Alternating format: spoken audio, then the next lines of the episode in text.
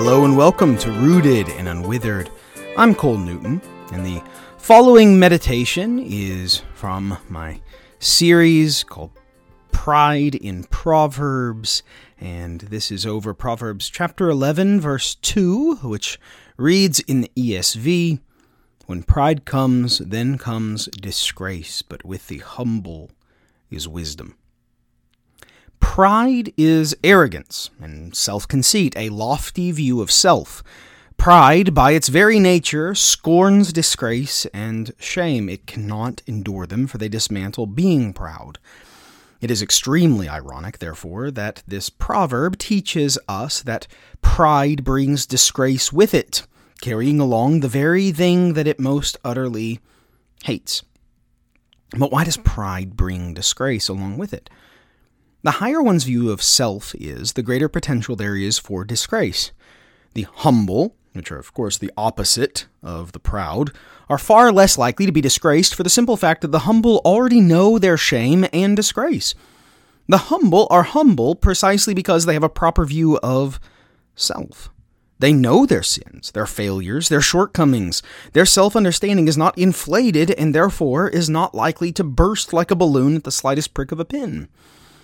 It is right, then, that the humble have wisdom. Their eyes are open to see the world as it truly is, for they have the resolve to see themselves as they truly are. Like all of Proverbs, you will notice that this verse is simply exploring in different language and from different angles the truth of Proverbs chapter 1 verse 7. The fear of the Lord is the beginning of knowledge. Fools despise wisdom and instruction.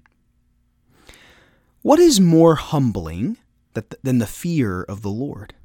Just ask Isaiah, who stood before the throne of God and heard the seraphim crying out his constant and eternal praise, and at the sight lamented, Woe is me, for I am lost, for I am a man of unclean lips, and I dwell in the midst of a people of unclean lips. For my eyes have seen the King, the Lord of hosts.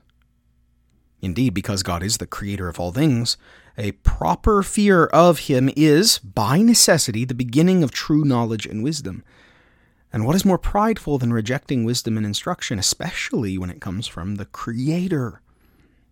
How audacious would we be to dismiss the counsel of a house's architect and builder after having observed the house for just a couple of minutes? Or what if we skimmed through a novel and then claimed greater expertise over the book than the book's author? This is precisely what we do whenever we, with lifespans capping out at a century at the max, reject the, cre- the Creator's own instruction regarding the cosmos that He Himself designed and continues to uphold. So, is it any wonder that the proud must inevitably come to disgrace? Thank you so much for listening. For more resources for knowing and loving God's Word, please visit bcnewton.co. And until next time, grace and peace.